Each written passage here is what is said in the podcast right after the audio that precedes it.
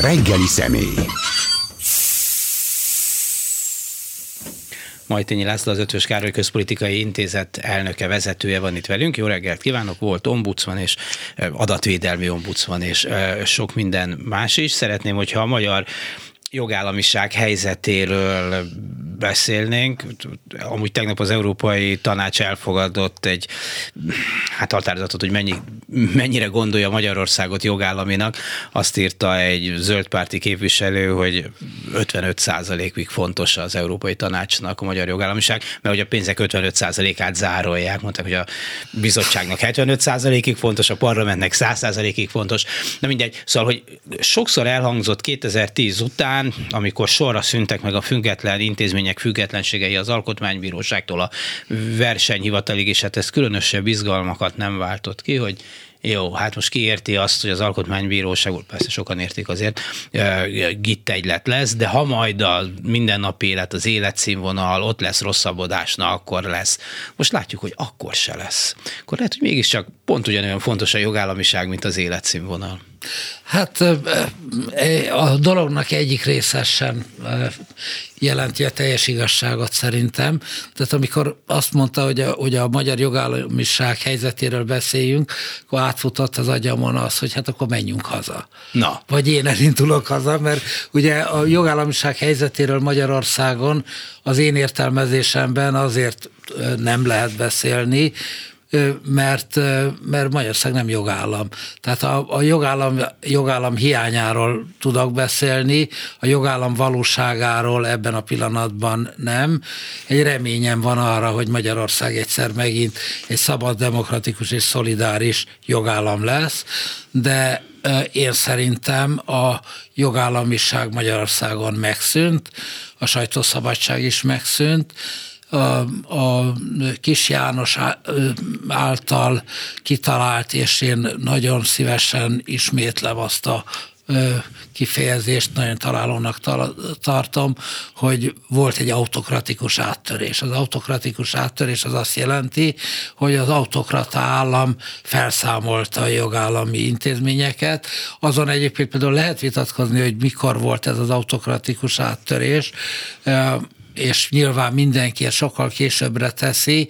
Én egyébként ugye voltam ORTT elnök is, Igen. azt csak azért mondom, mert ugye a sajtószabadság ügye engem egész szakmai karrierem során azért is foglalkoztatott, mert ugye a, a legszorosabb szakmai érdeklődésem az információszabadsághoz és a személyes adatok védelméhez fűz, de persze a, a alkotmánybíráskodás és az alkotmányság összes problémája valamilyen szinten foglalkoztat. Tehát ugye a információszabadság és a sajtószabadság az kéz a kézben jár normális esetben, és abnormális esetben is. Tehát ugye kéz a kézben tűnik el a színről a sajtószabadság, meg az információszabadság. Tehát én azt mondanám, hogy voltak éppen az autokratikus áttörés már 2010-ben, tehát a Fidesz kétharmados győzelmével, azzal állt be, hogy Rogán Antal egyéni képviselői indítványára a magyar parlament elfogadott, elfogadott két olyan médiatörvényt, amelyik, amelyik alapján a sajtószabadságot nem akkor egyik percről a másikra, de felszámolta. Tehát a, az autokratikus áttörésnek a, a dimenziója vagy lehetősége ezzel történt meg, és ebben iszonyatosan nagy az európai felelősség, és ezzel egyébként vissza igen. csatolok a mostani kérdésére is, amelyik ugye arról szól, hogy most 55 százalékban, vagy 70 százalékban, vagy 100 százalékban az Európai Unió különböző intézményeiben ö, ö, áll a magyar jogállamiság, amelyik hát ugye egy eléggé hát illetlen viselkedés, egy, meg kell mondjam, az Európai Unió részéről, de még egy mondat az elejére, tehát hogy az, hogy a sajtószabadságot Magyarország Magyarországon. Az Orbán rendszer úgy tudta felszámolni, hogy mint a késavajban szaladt át, amire én nem gondoltam, én azt gondoltam, őszintén gondoltam, hogy lesz mindenféle elsősorban intézményi, de hát a leg, hogy mondjam, a leg, legvérmesebb reményeimben azt gondoltam, hogy talán valamilyen társadalmi ellenállás is a sajtószabadság védelmében, amelynek ugye az egyik legfontosabb áldozata maga a klubrádió, hogy a, hogy, hogy egyrészt az Európa Tanács, tehát nem az Európai Unió szerve, hanem a, a, a, a ilyen autokrata rendszereknek a szelidítője az Európa Tanács. Az Európa Tanács főtitkára egy Jaglan nevű norvég úr volt miniszterelnök, hát nem tudom, hogy mondjam, tisztelettel emlegetni a nevét, nem tudom, hogy és mint a Trócsányi László akkori igazságügyi miniszterrel letárgyalva tulajdonképpen zöld utat adott a, a, az egészen botrányos, gyalázatos médiatörvénynek, miközben egyébként egyébként az összes szakmai szerve, az Európa Tanács szakmai szervei is nagyon hangosan kiabáltak, hogy ez a média törvény, ez a zsarnokság előszabálya. És egyébként az akkor még független alkotmánybíróság, Pacolai Péter volt akkor az elnök az alkotmánybíróságnak, az alkotmánybíróság is csak ilyen kozmetikai változtatásokat, az lényeget nem érintő változtatásokat követelt meg a, a, a médiatörvénytől. Ráadásul egy olyan, meg kell mondjam, hogy meglehetősen cinikus magatartással, hogy az indítványok egy részét egyszerűen nem bírálta el, mert ha elbírálta volna, akkor nem mondhatott volna más, mint hogy alkotmány Mit mondja azt, hogy még relatíva független, akkor már ezek szerint ez se volt független alkotmánybíróság. Nem, hogy mondjam, nem volt rákényszerítve a függetlensége feladására, ez később történt meg. Akkor még a, a alkotmánybírós többsége nem az Orbán által odaültetett részben naplopok, részben hát... Kifizető erkö- helyé vált. Hát nem? erkölcsileg nem egészen megalapozott emberekből állt. Most is van egy-két alkotmánybíró, aki még, volt, van, aki még a Solyon ott volt, és emlékszik arra, hogy mi, a, mi, a, mi az alkotmánybíráskodás. Például Sanda Balázs nevű mai alkotmánybíró valamikor kollégám volt a, a, a, a, dolgoztam az Alkotmánybíróságon évekig. Tehát azt akarom mondani, hogy a, ha az Európai Unió magatartását meg akarjuk érteni, akkor, akkor arra kell jutnunk, hogy egyrészt az, az, az Európai Unió úgy alakult meg, hogy föl sem merült az, hogy autokrata rendszerek benne ö, ö, létezni tudjanak, hiszen a felvételi követelmények olyanok voltak, amelyek tényleg kizárták az autokraták bekerülését, és az, hogy egy már Európai Uniós tagállamban autokrata fordulat, vagy a mondom Kis János szavaival autokrata áttörés bekövetkezzen, arra egyszerűen senki nem gondolt. Másfelől viszont pedig olyan laza államkapcsolata az Európai Unió, amelyiknek a döntéseinek a nagy része ugye konszenzushoz kötött. Most is ugye erről van szó részben a, a, a generális adó részben a, a, az ukrajnai támogatásnak, hitelfelvétellel történő támogatásnak a esetében, amelyben elvben egyetlen állam vétója is akadályozza a döntéshozást. Ebből meg kialakult egy olyan nagyon rossz kultúra az Európai Unióban, hogy minden zsarolásra egy, a zsarolásnak engedő kompromisszum a válasza az Európai Uniónak. Ebből egyébként például az Európai Parlamentnek ma elege van. Az Európai Unió ezért nagyon élesen bírálja a bizottságot is, meg, a, meg az Európai Tanácsot. Ugye van Európa Tanács, meg van Európai Tanács. Az Európai Tanácsot is, és minél magasabbra megyünk a döntéshozatalban, annál, annál inkább elhalványodnak a morális, alkotmányos követelmények, és annál inkább jönnek azok, a, azok az alkuk, hogyha te megszavazod az északi tengeri halászati szabályokat, akkor én a szemet hunyok a alkotmányos sérelmek fölött. Ez mondjuk egy, volt egyébként még ilyen is valamikor, tehát ez, ezek mutatják, hogy ezek, ezek eléggé hát piszkos alkuk, nem tudok mást mondani. És nyilván ezt az autokratikus áttörést megakadályozhatná egy stabil intézményrendszer, meg hát, hogyha egy demokráciában demokraták vannak, akkor az is egy fontos akadály lehetne, mert azért látjuk, hogy más országokban is vannak kísérletek hát ilyen autokratikus hatalmi törekvésekre. Igen, egyébként nem is csak a kelet-európai országokban. Tehát, Egyesült Államok. A, igen, igen, tehát a, ez, ez az, amire senki nem gondolt. Az Egyesült Államok, amelyik magát ugye nem, nem a leg, hogy mondjam, legszerényebb hasonlat, egy félő városnak szereti látni a hegytetőn, ugye ez, ez, ez, a, ez az igazi amerikai gics egyébként teszem hozzá, hogy az Egyesült Államokban hajszálhíja volt, hogy egy Orbánnál semmivel nem ö, ö, alkalmasabb, és a demokrácia iránt semmivel nem inkább elkötelezett ember, aki egyrészt nem, ugye meg is nyerte a választást, de hogy, hogy kiépítsen egy hasonló rendszert, ami egyébként rámutat arra, hogy az Egyesült Államok alkotmányos rendszere korán sem tökéletes.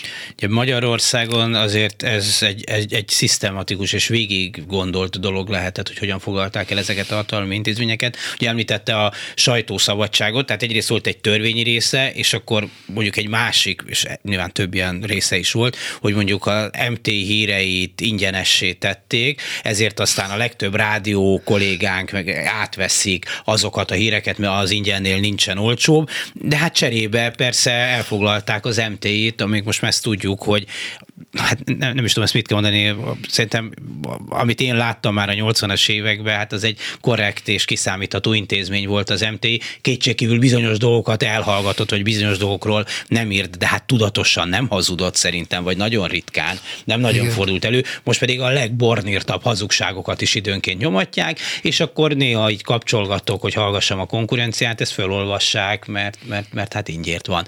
Tehát egy része volt, hogy a törvényben mit csináltak, másrészt, hogy még másmilyen pontokon lehet megszerezni. Egyébként most csak hogy egy anekdotikus mm-hmm. közbevetés, hogy eleinte ebben a hibában maga a klubrádió is beleesett.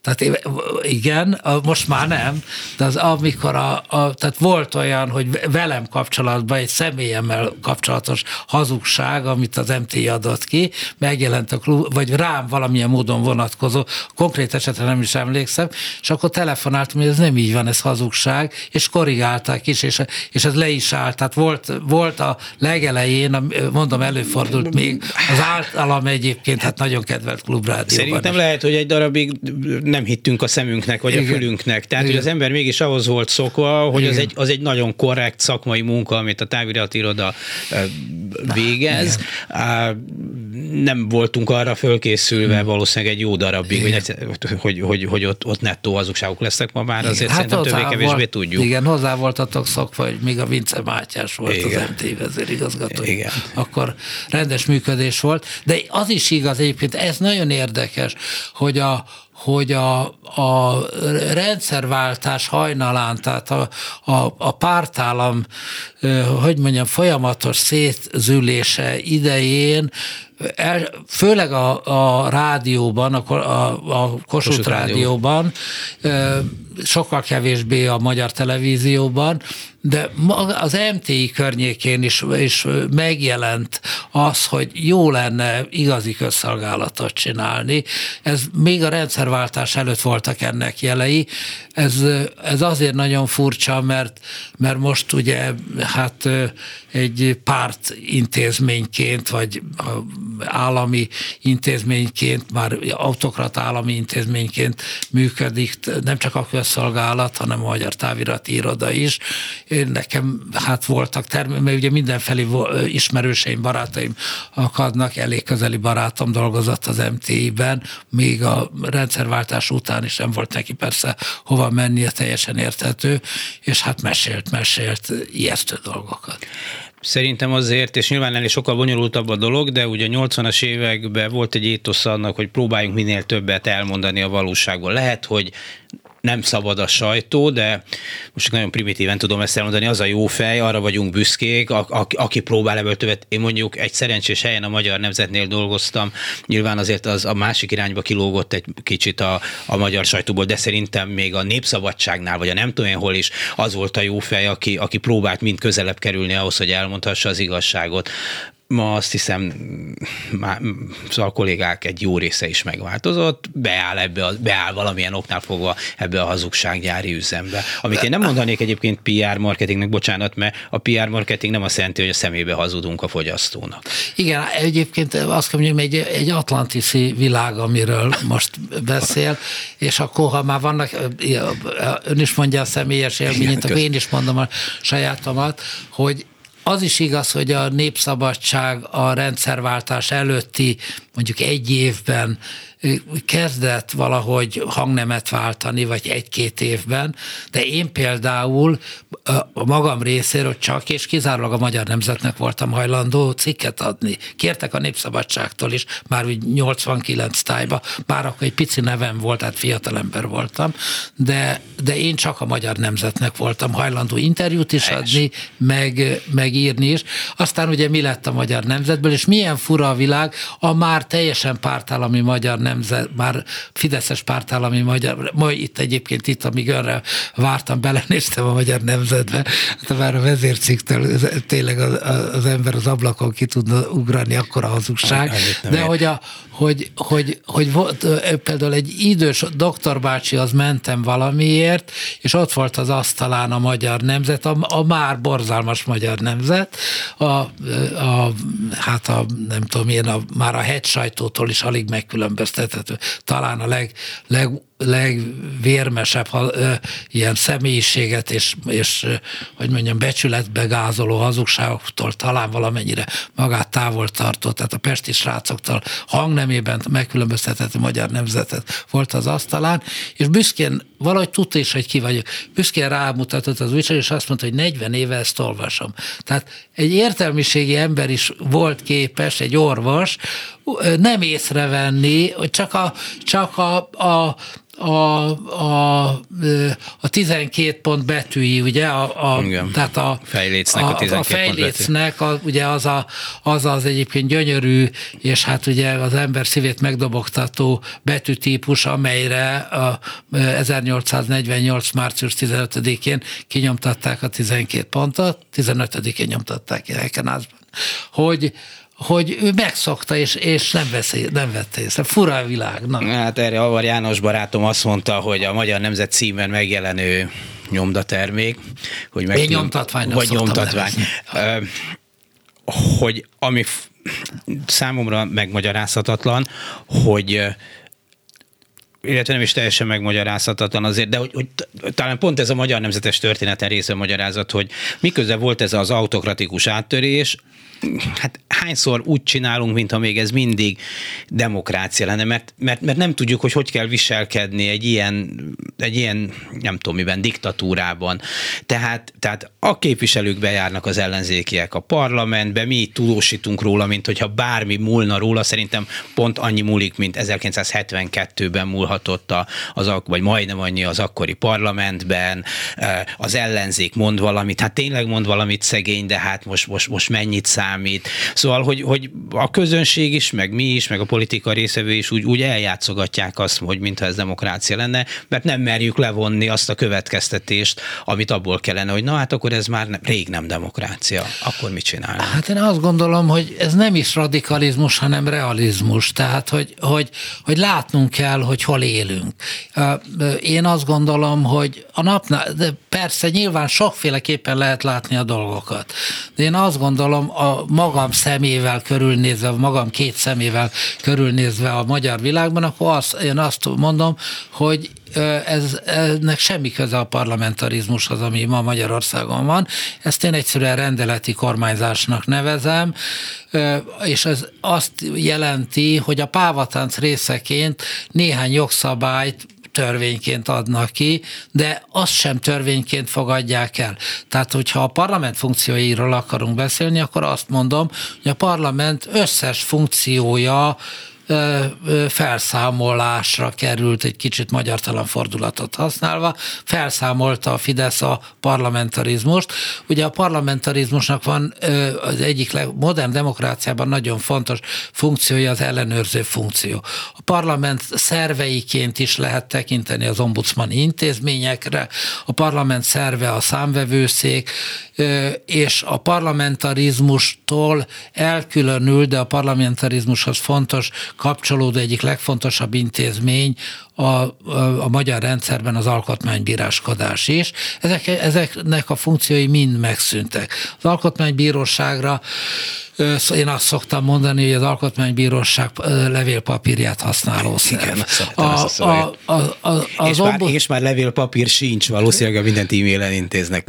Szerintem van. Jó, van Használják konzervatívak annyira, már, vagy nem tudom, nem, tehát de nem, jó, a de az online-on is az persze, persze. Na, de és a, hát a számvevőszék, amelyik ugye nem oly régen a, a diplomás nők ö, számának a növekedéséből, ahelyett, hogy, a, hogy, a, hogy a, az állami költségvetés felhasználását, amire létrehozták, ellenőrizni, mert azt nem ellenőrzi.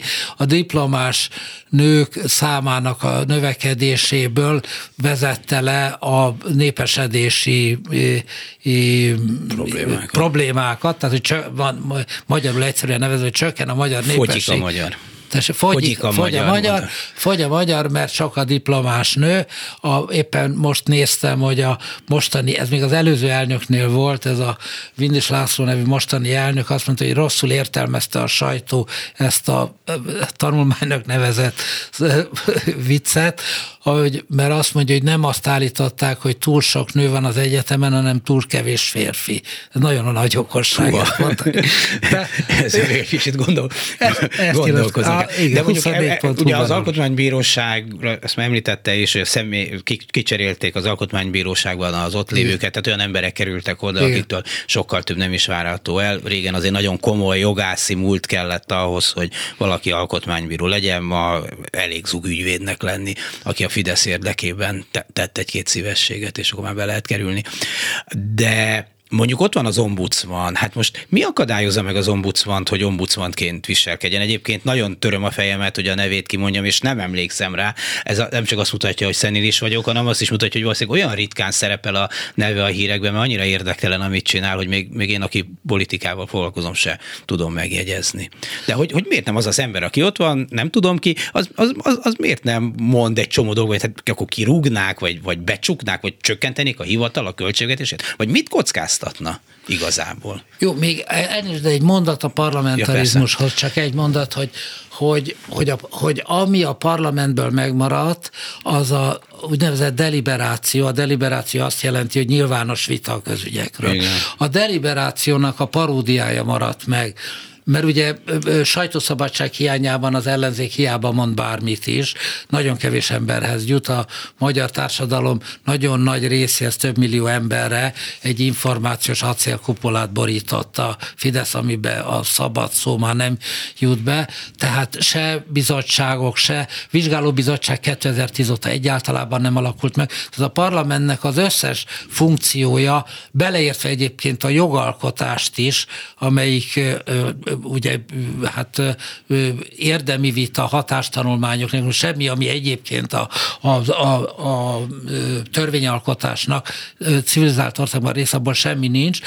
Valami minimális ebből a deliberációból, de ebből az, az, e, a parlamentben lévő ellenzéki pártok az én nézetem szerint nagyon rossz következtetést vontak le, mert, mert nagyon-nagyon vonza őket ez a hát ilyen látványpolitizálás. Bemegyünk az ATV stúdiójába, meg a parlamentben felszólalunk, ahelyett, hogy a földmunkára helyeznék a hangsúlyt. De megyek vissza Ugyan, az bocsánat, csak akkor jó, vissza jó. az ombudsmanhoz, csak én, én, erre mondtam azt, hogy hát úgy teszünk, mint hogyha, mint hogyha ez még egy működő or, demokrat, demokrácia lenne. Bemegyünk a parlamentbe, valahova azért el lehet menni, beszélni arról, azt lehet mondani, hogy ez meg ez szerintünk nem jó, aztán hallja, aki hallja. Hát erre mondom azt, hogy nem merjük levonni azt a következtetést, ami egyébként nem tudom mi lenne, hogy ez nem demokrácia. Igen, és azt is hozzáteszem, hogy, hogy konszolidált körülmények között parlamenti választást az ellenzék nem nyerhet. Tehát a mostani viszonyok között, ha nyerhet parlamenti választást, ebben az egy dologban van analógia a pártalan bukása és a Fidesz majdani bukása között. Abban az egy kivételes esetben, amikor a Fidesz rendszernek a bukása már a parlamenti választások előtt megtörténik, amint annak idején 1989-90-ben a pártállam már lényegében egy dög volt, halott volt. Csak még nem tudtuk. Lehetett tud, de hogy nem. Hát, Le, hát a jó, 89-ben már, lehet, 90 a választás már, már 90 már lehet. Tehát a, a, a szabad választás, az akkori szabad választás csak a pecsétet nyomta igen. rá arra, ami már megtörtént. Én azt gondolom, lehet, hát én így látom. Én azt igen, gondolom, 90-ben hogy, már hogy, igen.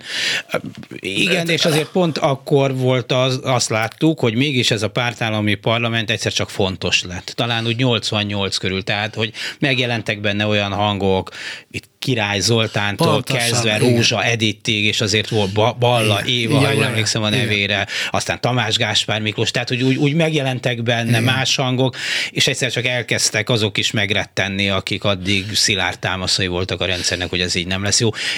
Azt gondoltuk addig, hogy egyetlen érdeme a parlamentnek, hogy elég jó kaját adtak a büféjébe, és egyszer csak kiderült, hogy ennél egy picit több. Amikor a Király Zoltán bekerült, ugye, jó lenne nem elfelejteni egyébként a nevét, Bizony. bekerült a parlamentbe, volt egy nagyon érdekes fénykép, nem tudom, hogy emlékszik-e rá, hogy a Kádár így alulról szúros ilyet szemmel nézi a, a az ülés mellett áldogáló, a folyosan áldogáló, azt hiszem zsebrevágott kézzel, ugye jó arc volt a király, most is az, ott, ott áldogál a király Zoltán, és ilyetten nézi őt a Kádár. Egyetlen egy független képviselő volt, a, a, akkor a 300 nem tudom én hány, 80, 380 valahány képviselő között, király Zoltán, és ez az egy így meg, tehát egyébként az autokráciának a gyengeségét mutatja ez igen. Hát szóval, hogy az ombudsman, de az csak példaként vetettem fel, mert mást is lehetne, hogy mit kockáztatna, ha úgy viselkedne, hogy egy ombudsmannak Hát, egy, ele, hát eleve olyan embert kerestek, ö, ö, olyan ö,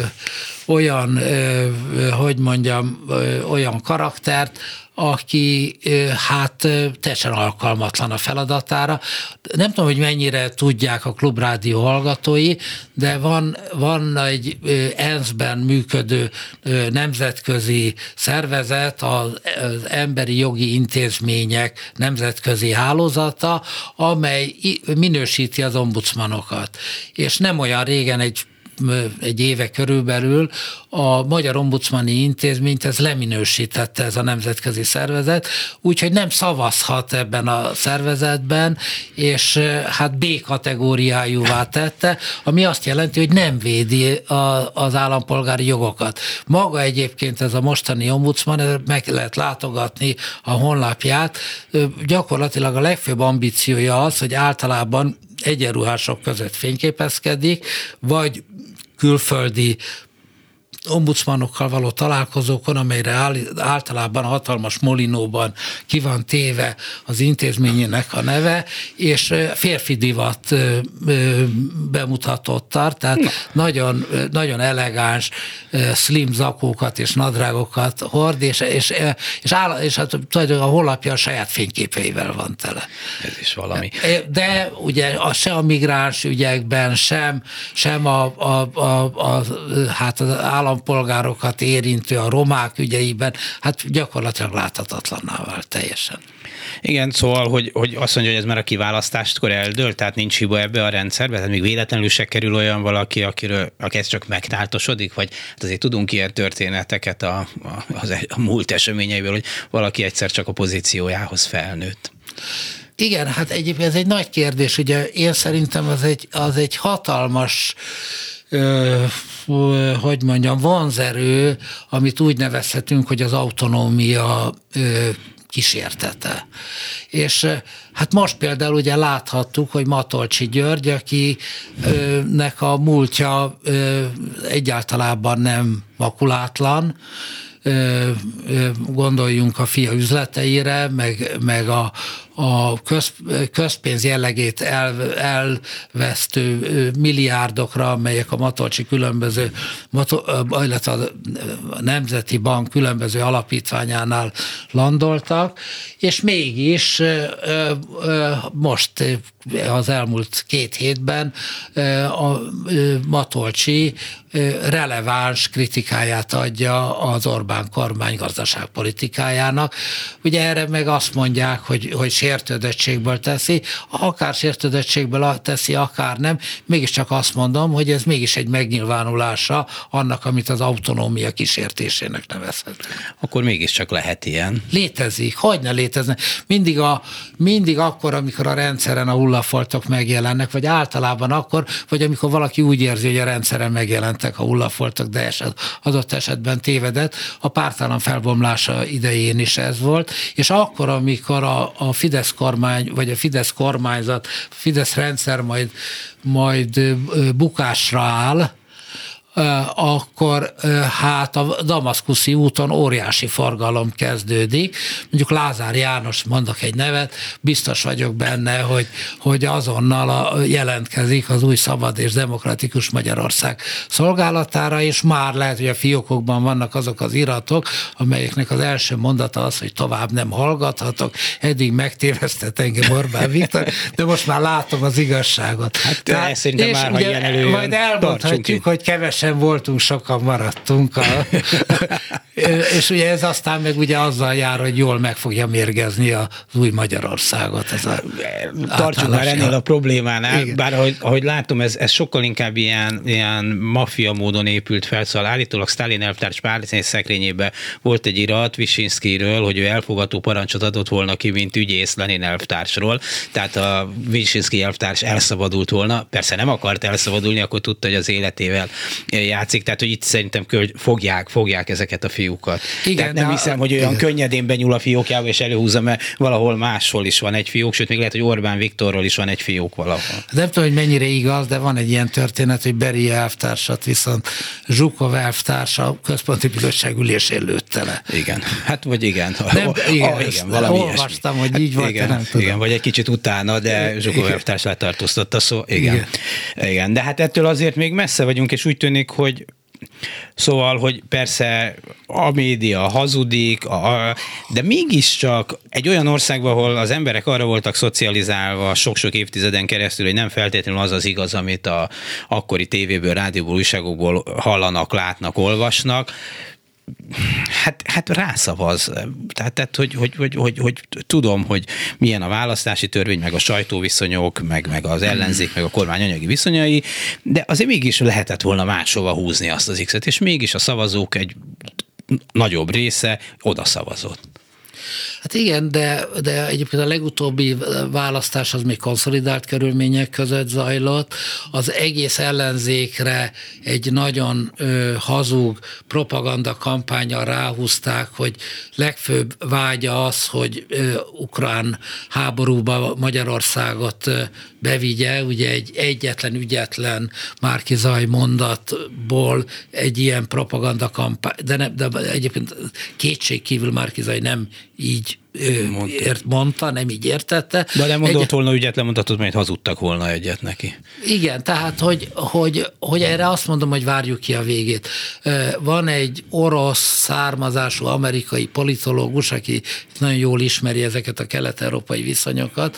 Őtől leolvastam egy nagyon nagyon jó képletes mondatot, amelyik azt mondja, hogy a tévé és a hűtőszekrény vitájában azért a hűtőszekrénynek van igaza. Tehát amikor a tévében azt látod, hogy, hogy teli vannak a boltok, és minden nagyszerű, és nagyon jól élünk, és jó meleg van, de egyébként a lakásban hideg van, és az ember kinyitja a hűtőszekrényét, és látja, hogy üres, akkor hajlamos azt gondolni, hogy lehet, hogy mégsem a tévé mondat igazat, hanem a hűtőszekrénye. Én és ezt így gondolom, bár egyelőre nem látom ezt a tételt igazolni.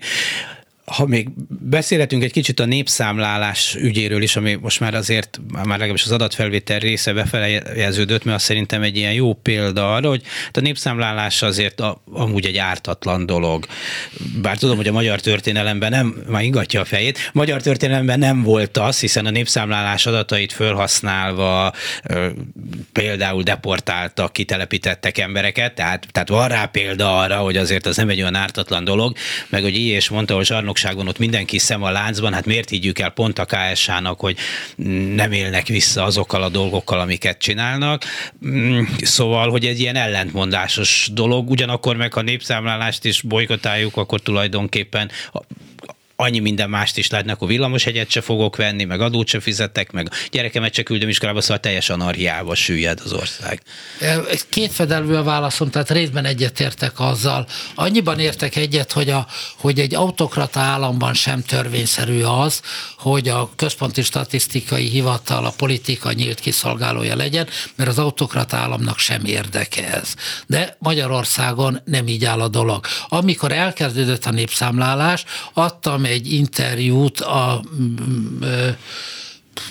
mindegy, egy, egy, egy ellenzéki fórumnak, ahol azt mondtam, hogy, hogy, hogy a KSH-nak nagyon nagy lecke volt, a, a, voltak azok a bukások, amelyek a, a történelemben látszottak, és, és nincs hogy mondjam, feltételezem, hogy a, hogy a KSH korrekten fogja lebonyolítani ezt a népszámlálást, és megértem, én ott azt mondtam, hogy megértek mindenkit, aki bolykottálja a, a, a válaszadást, vagy legalábbis a nem kötelező kérdésekre nem ad választ. Minden esetre azt mondom, hogy ne, egyelőre nem látom az okát annak, hogy, hogy ne vegyünk részt a népszámlálásnál. Már csak azért is, mert egyébként 200 ezer forint közigazgatási Igen. bírságot kockáztat az, aki megtagadja a válaszadást. És akkor utána pedig lá, jöttek a tapasztalatok, amelyek nagyon keserűek voltak, de egyébként a népszámlálás korán sem ártatlan dolog. Egyébként teli van az Ószövetség, meg az Új Szövetség Igen. is ebben a tekintetben nagyon érdekes ez, szövegekkel. Ez most karácsony táján, ugye a Jézusi születési hát, történet, egy hát népszámlálási igen. történetből Pont. indul, de jó, az rég volt, most azt mondta, hogy mikor indult a népszámlálás, akkor azt mondta, hogy bízunk benne, most lezajlott ez az adatfelvételi része, ezt most is fenntartja, hogy helyesen mondta akkor, hogy fogadjuk el, hogy korrekt hát helyes premisszák alapján mondtam, olyan, nagyon óvatosan fogalmaztam, hogy megértek mindenkit, aki az autokrata állammal szemben annyira bizalmatlan, hogy a népszámlálásra is kiterjeszti, de a tapasztalatok nagyon keserűek voltak. Egyrészt technikai káosz uralta az egész népszámlálást. Rögtön, ugye itt először nagyon jelentős volt az online kitöltés. Én is, meg gondolom ön is Igen. online töltöttük ki népszámlálási éveket. Az első napon a rendszer összeomlott, ami kapcsán a KSH rögtön terheléses támadásról kezdett beszélni. Nekem a, a, az a gyanúm, hogy a terheléses támadás az nem más volt, mint hogy az állampolgárok igénybe vették azt a lehetőséget, amit a népszámlálás szervezői számára biztosítottak, hogy online legyen a kitöltés. És egyébként az utolsó napon ugyancsak meg, meg megtörtént ez az összeomlás, a kettő között pedig hát a káosz ezernyi jele technikai káosz ezernyi jele is megnyilvánult, aminek a legfőbb jele az volt, hogy nem tudta a KSH, hogy kitöltötte ki online, a, az embereket járó kérdező biztosok már ugye az online szakasz után folyamatosan zaklattak olyan, olyanokat, akik online kitöltötték, sőt olyan is volt, hogy az online kitöltött nem egy, hanem, hanem több kérdező biztos is felkereste. A kérdező biztosoknak a táblagépén, amit a népszámlálásra kaptak, ott volt egy csomó, amelyen nem volt internet. Ha volt is internet, nem tudták föltölteni a, a központi szerveret, az egész egy technikai őrület volt, miközben egyébként a magánéleti jogokat a rendszer már már alapból megsértette, mert az online kitöltés az úgy történt, hogy egy családra, egy, tehát egy lakóhelyre, nem is családra, egy lakóhelyre, amiben mondjuk albérlők, vagy ugye együtt lakó félig meddig idegenek, tehát nagyon sok helyen, ugye, ugye nagyon sok helyen épültek nagyon nagy családi házak, mert ez volt az egyetlen felhasználás hatósága a vagyonnak, és most mondjuk sógorok, sógornők élnek együtt egy többszintes magán lakóházba, egy kérdőív érkezik lett online, egy kóddal, és egy azokat a személyes adatokat, amelyek a vallásra, a etnikai háttérre, a, szület, a születés helyére, ami ugyancsak nem mindegy, hogy ez Magyarországon tört, volt vagy nem, a az otthon beszélt nyelvre, az anyanyelvre, a, a kulturális háttérre vonatkozó kérdéseket együtt lehetett csak kitölteni. Maga a KSH elnöke azt mondta, hogy nagyon helyes, hogyha a családfő tölti ki az összes családtagra. A, a 21. században hogy tudunk családfőről beszélni egy, egy már Magyarországon is mégiscsak emancipált világban, tehát ugye az egy feleségemet megkérdezik, hogy tekinte engem családfőnek, és azt mondaná, hogy így, ezt nem viccből mondaná, én lennék a legjobban meglepődve, és most gondolja el, hogy, hogy ugye... Azt nem mondta, hogy nők nem tölthetik ki, mint családfő. Mert a családfő nem biztos, hogy férfi. Hát jó.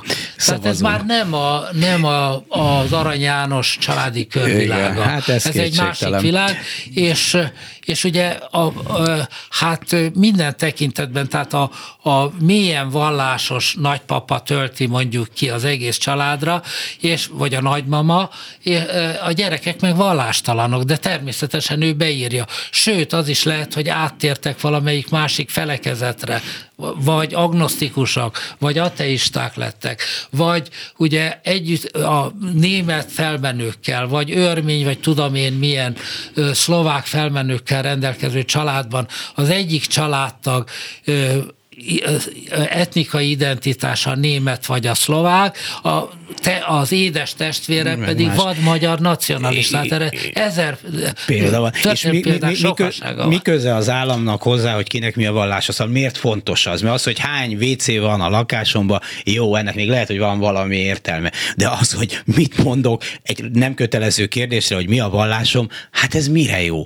De egyébként itt van egy nagyon, szerintem nagyon szép példa, a 2001-es népszámlálás más. Én voltam akkor az adatvédelmi Igen. biztos, és Mellár Tamás volt a Központi Igen. Statisztikai Hivatal elnöke. Én azt gondolom magam részéről, ellentétben például a fran, tehát ez egy vita. A francia alkotmányos gondolkodás az tökéletesen azon az állásponton van, amit ön mond. Az állam és az egyház szét van teljesen választva, egy, egy, egy francia statisztikai felmérésnél el sem lehet képzelni, hogy a vallásra rákérdezenek. Én meg úgy gondolom, hogy egy ilyen vallásilag is sokszínű, etnikailag is nagyon sokszínű országban, mint a mi hazánk, nagyon fontos társadalom ismereti tény az, hogy hogy oszlanak meg ezek az adatok. Ha megnézzük az elmúlt népszámlálásokat, akkor azt látjuk, hogy például a valláshoz, illetve az egyházi kötődésű magyar állampolgároknak a száma egészen döbbenetes mértékben mértékben zuhan. Tehát most valószínűleg az fog kijönni, hogy a válaszadók többsége vagy nem válaszolt, vagy felekezeten kívüliként azonosította magát, ami egyébként sok mindent elmond a trón és az oltár szövetségéről. Biztos, is. hogy valós adatokat fogunk látni? Te, ha már mindenben gyanakszunk, gyanakodjunk ebben is, hogy igen, csak 18, nem, az kevés. 42 a vallásos, legyen 53, maradhat?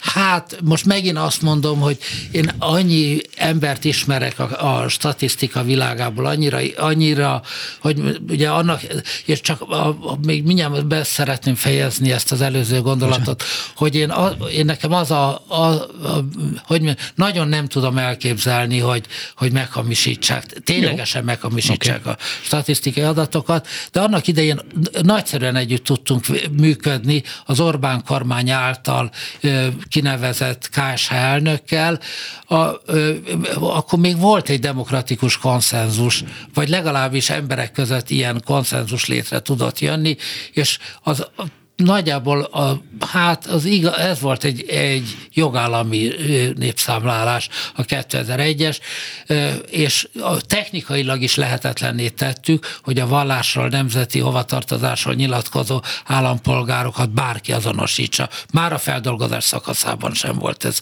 lehetséges. Köszönöm szépen Majtényi Lászlónak, az Ötvös Károly Közpolitikai Intézet elnökének, hogy elmondta. Önöknek pedig köszönöm szépen az egész reggeli figyelmet a mai műsor elkészítésében munkatársaim voltak Král Kevin, Gál Bence, Simon Erika, ma reggel itt a stúdióban Bencsik Gyula és a szerkesztő Korpás Krisztina Dési Jánost hallották. A viszonthallásra!